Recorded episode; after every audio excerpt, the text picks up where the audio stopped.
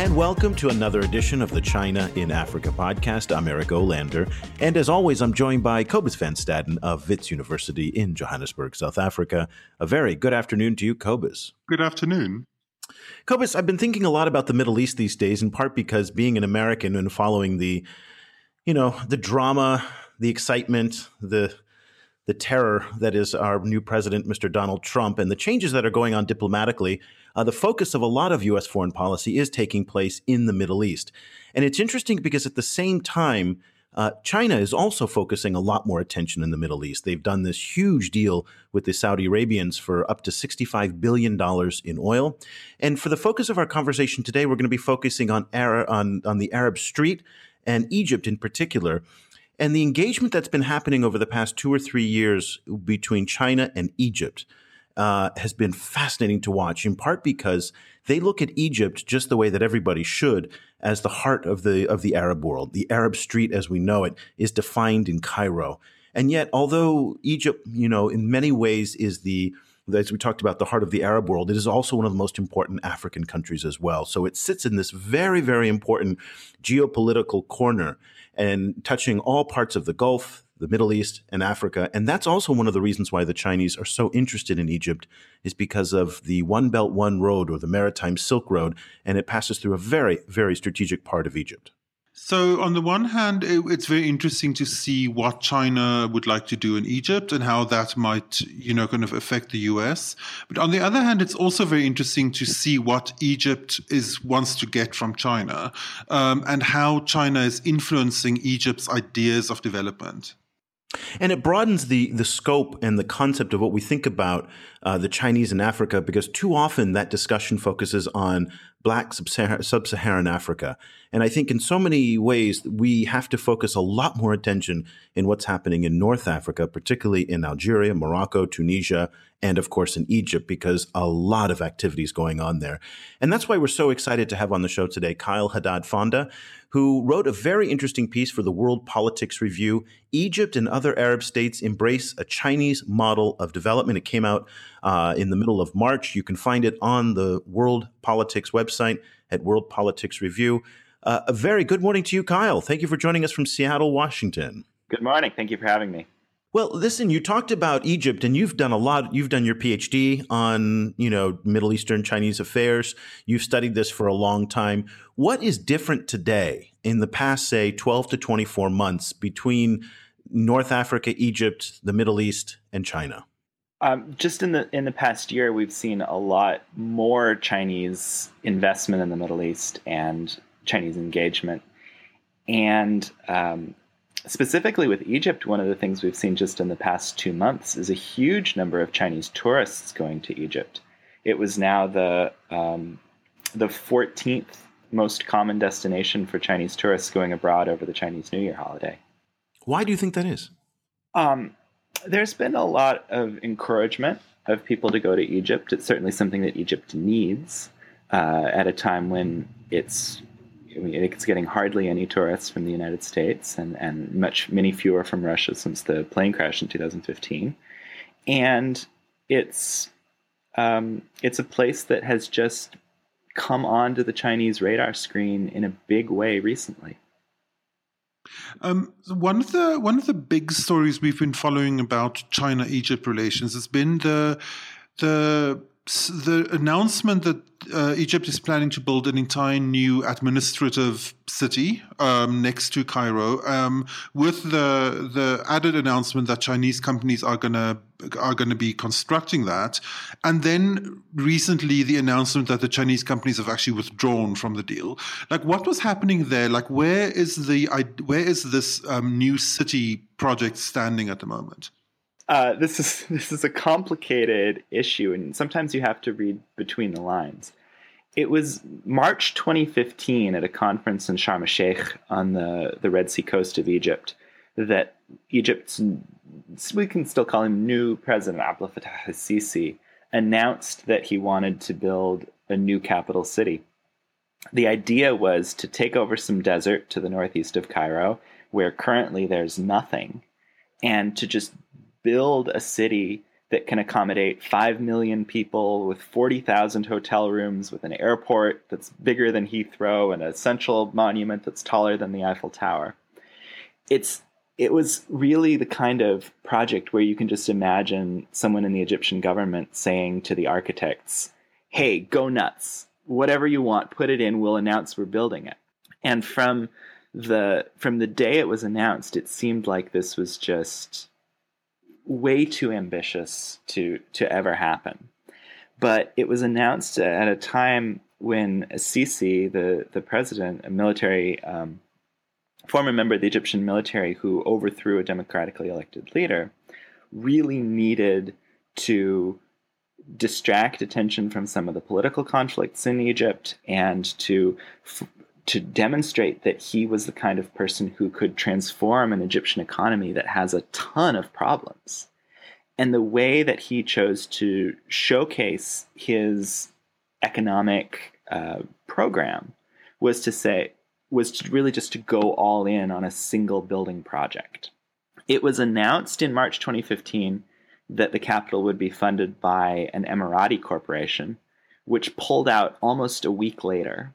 And for about a year and a half, people didn't hear very much about the capital.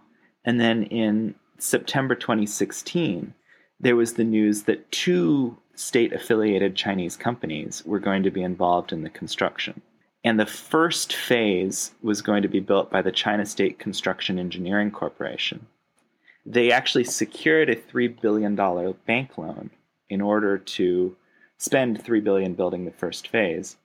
But on February 7th, 2017, they pulled out of that deal. They were unable to come up with a final contract to build the first phase of the capital. There's another Chinese corporation which is still planning to build the second phase, but obviously they can only build the second phase if the first phase gets built. Now the Egyptian government says that's okay, we'll build it ourselves with Egyptian contractors. They the military claims to have started surveying the site, but it's sort of it's a project that's very much in limbo. It doesn't surprise me that it's in limbo in part because the numbers that were being thrown around for this were just absolutely huge. I mean, I think I saw something like 25 or up to 40 billion dollars. And and that made me suspicious because that's not really the way the Chinese work in other parts of the world where they, you know, typically when they invest massive amounts of money in infrastructure development, there's often, you know, something on the other side, whether it's oil or natural resources or a big market in the case of Nigeria. Uh, there's something there. And Egypt, one of the the puzzling things about it for the Chinese is it doesn't really offer them uh, a lot of the usual trappings that they would be appealed to in, say, other parts of the world, in South America or Africa. So I think it's going to be interesting, Kyle, and I'd like to get your take on this. Here's a quote that I'd like to, I want you to listen to from He Wenping. She is one of the leading Africa experts at the Chinese Academy of Social Sciences in Beijing, which is the kind of main think tank on foreign policy and some domestic policy issues. But uh, we've had uh, Wenping on our show, and she's very good at articulating some of the Chinese positions. And here she explains the two main reasons why President Xi Jinping and the Chinese Foreign Ministry are particularly interested in Egypt at this moment. China now has attached the greater and greater importance to Egypt. Uh, you see, Egypt is such a very important and influential country, uh, not only in the Africa and also in the Arab world. And also, after those years like uh, social and political transition, now the country now is back on the track for the uh, political stability and also for the economic uh, recovery. So China would like to engage uh, closer with the country to uh, make joint effort to uh, develop their economy. And the second message, I think, is now China will have the one Belt One Road initiative, and Egypt also they have developed their own like Suez uh, Canal, a corridor economic uh, development belt. So this uh, strategy, egyptian strategy and China's strategy, now it's the time to bond together as well. So those two messages I think is very important. Two messages there. So one, Egypt is a market of 90 million people uh, it's it's more stable today than it has been in the past few years. Whether or not it's more democratic or there's more civil rights and freedoms, that's a different story. And then well, the other one is One Belt, One Road, and, and China's you know grand global trading strategy. What's your reaction in terms of uh, of what Wenping said? Well, first of all, it's it's not necessarily a different story. Um, I mean, Sisi's government has been incredibly restrictive on freedom of, of expression, and it's been incredibly brutal toward its political opponents. So to say that Egypt is back on track for political stability, which was which was what um, she said, is something which is a pretty bold statement in this context. And it really does demonstrate the extent to which the Chinese government is comfortable dealing with authoritarian regimes. Yeah, but that's not that's a cheap shot in part because the Americans supported Hosni Mubarak for you know oh, for decades. Course. And the American, I mean, the, our current administration absolutely supports the Sisi government, and and to some extent, so did our form, the former administration. Absolutely, that's true so you know kind of so, so taking seeing it from the egyptian side um, is do you feel that there's something in the chinese model of development that particularly appeals to the to the current egyptian government i mean i think there's something in the idea of pointing to china and saying look here's a country which has accomplished the most dramatic economic and social transformation of, of, of all time. And, and, and simply saying, you know, we, we can do that too. Now, whether or not they actually can is a question that remains to be seen. But simply having the Chinese blessing for Egypt's own plans is huge. And, and I think that's something that's been the case in the Middle East for a long time. That you can point to the Chinese model, whatever it stands for at that time. And once upon a time, it was a model of revolution. Now it's a model of economic development. Um, but you can point to it and say, well, if they did it and they say we can do it, then maybe we can really do it.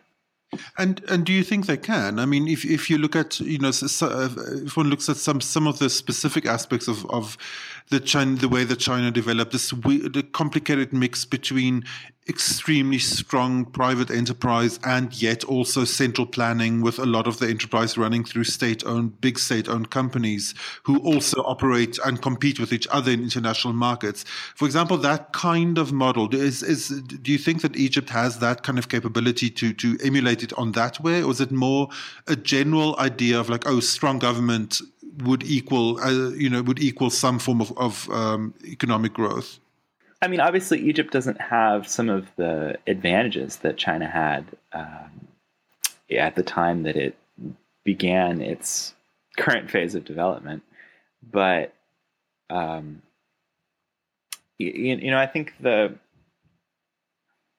Um, I think the Egyptian government is, um, at, well, let's just say I think I think governments in the developing world have been told by for a long time by the United States that there's a certain way that countries are supposed to develop, and the idea of saying no, we can do it, we can do it like the Chinese have, and not surrender any any authoritarian uh, ideals for the government is a very attractive thing. I I personally don't think that the capital project is likely to get off the ground in a big way. Uh, I think that Egypt's development will continue to lag very, very far behind China's, um, but we'll see. You brought up earlier this question of uh, civil rights and political rights, and and I always find that very interesting. And, and I'm not suggesting that you are ne- that I, I'm not sure where you stand on this, but if oh, I'm generally in favor of them. Okay, you're in favor of it, and I and I'm going to make an argument against it, and I just for the devil's advocate here, that when we look at the fastest growing economies of the 20th century, Korea, Singapore, China, uh, even Hong Kong to many extents, none of them came up in a in a in a dem- democratic context. Taiwan as well was under martial law for most of its its time in the 20th century. Um, you know, then we look at the United States and how we developed we didn't have full democracy for for much of the early part of our development. We had, you know, a third of our population was enslaved. Women didn't have the right to vote. It was a classist society. And yet now in this in this stage of history, we kind of go around the world and say, well, everybody should be like us in our most advanced stage of development. So you should have full civil civil rights, religious rights, association rights, and all those things. And yet the evidence seems to point that those societies that are less democratic oftentimes develop faster economically and socially. And what now in Africa, let's take a look at some of the strongest economies. Ethiopia, certainly not a, dem- a democracy. R- Rwanda, Paul Kagame has limited civil and political rights. And, and this is where we get into this tension between people who live in lesser developed countries and the West. And more often than not, what I hear, and this is just my anecdotal evidence, is people would rather have strong social and economic rights at the expense of civil and political rights. And we in the West, with our bellies full for the most part, will say that civil and political rights always are paramount to everything, or are at least equal to social and economic rights. So, talk to me a little bit about when you, you said Egypt and other Arab states embrace a Chinese model of development. To me, there's a very, very good case for the way that the Chinese have developed, in part because they have lifted more people out of poverty in a shorter period of time than any other country in human history. And if I am Al Sisi sitting in Cairo, I'll think that's what I want to do rather than give up uh, more civil and political rights. Well, there's certainly a, a bargain that states can make with their citizens. We'll provide you with certain advantages, and in exchange, you know, there are, there are things you can't do. And in in China, certainly a lot of people have been willing to make that bargain, and in, in Egypt, perhaps they would as well. But Egypt is a much more divided society than than China, I think, because the battle lines are so clearly drawn between the supporters of the Islamist government of Mohammed Morsi, which was overthrown, and the supporters of the military government, which has replaced them. And Egypt has become um, restrictive of freedom of expression in a way that it never was under or, or in a way that far exceeds what it was under the, the case of previous military rulers. And, and so I, I think that in the Middle East right now, you have some divisions of, of, of whatever kind in, in different Middle Eastern countries, which are really challenging to overcome. Mean, you have open warfare in certain parts of the Middle East, and that's going to be a different environment for making some of these bets about development than what you get in other places that are maybe a little bit more stable.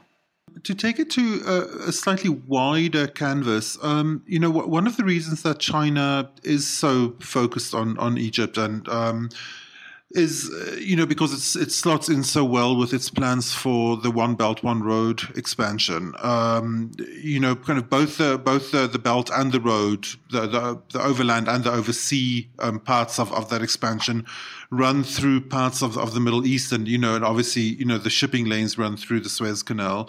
Um, how is that expansion seen from the kind of North African and Arab side? Um, is there a, a like big enthusiasm for that um, for that in Egypt, and is it getting a lot of attention? I mean, you certainly read news articles where people talk about the idea of one belt, one road. It's not necessarily the Chinese phrase that's been coined recently that I've been seeing the most.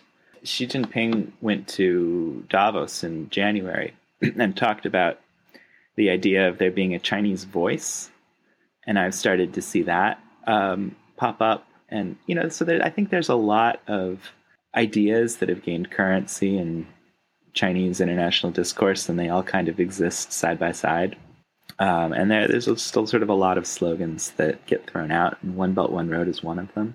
But i don't know that it's necessarily quite so preeminent right now the article is Egypt and other Arab states embrace a Chinese model of development. Kyle Haddad Fonda is the author. Kyle, thank you so much for joining us on the show. We really appreciate it. Uh, by the way, everybody, if you want to download that article, you're going to have to go to World Politics Review. It's behind a firewall, but apparently, if you have somebody send you a link and there's it's a leaky firewall, so you can get it if you're really determined. Once again, Egypt and other Arab states embrace a Chinese model of development. Cobus, let me ask you your final thoughts on this. You know, I'm I have mixed feelings about what I see in Egypt, in part because, again, something doesn't add up to me in terms of how Egypt doesn't fit the profile of other major sources of investment for the Chinese in Africa. But on the other hand, I do recognize the strategic value of Egypt and the importance of the Arab Street. So, in one sense, I can see it, but in another sense, I still struggle to get my head around it. In the sense that Egypt doesn't have natural resources. Correct. Well, I guess the Egypt's natural resource is its location. You know, kind of its its position, um, you know, next to the Suez Canal, and it's this kind of gateway to the Mediterranean role that it's always played. So in that sense, I suppose it, you know, like China has to be there. There's, you know, if, if they want if they want access to that to that route, then that Egypt is a natural place to invest in. And of course, the Arab Street is Cairo, and China is trying to make a play now for a much larger role in the Middle East and in the Persian Gulf. So I would expect that, uh, you know, kind of trying to influence Ara- Arabic hearts and minds through an engagement in Egypt is also very important. So this is an issue that we will continue to keep our eyes on. For Cobus Van Staden, I'm Eric Olander. We'll be back again very soon with another edition of the China in Africa podcast. Thank you so much for listening. The discussion continues online. Head over to facebook.com slash China Africa Project to share your thoughts on today's show, or follow China Africa News that's updated every four hours, 24 hours a day, seven days a week. The guys are also on Twitter, where you can find Cobus at Stadenesque or Eric at E. Olander. That's E O L A N D E R. Subscribe to the China Africa podcast on iTunes or download the mobile apps for iOS, Android, or Windows Phone. Just head over to your favorite store and search for China Africa.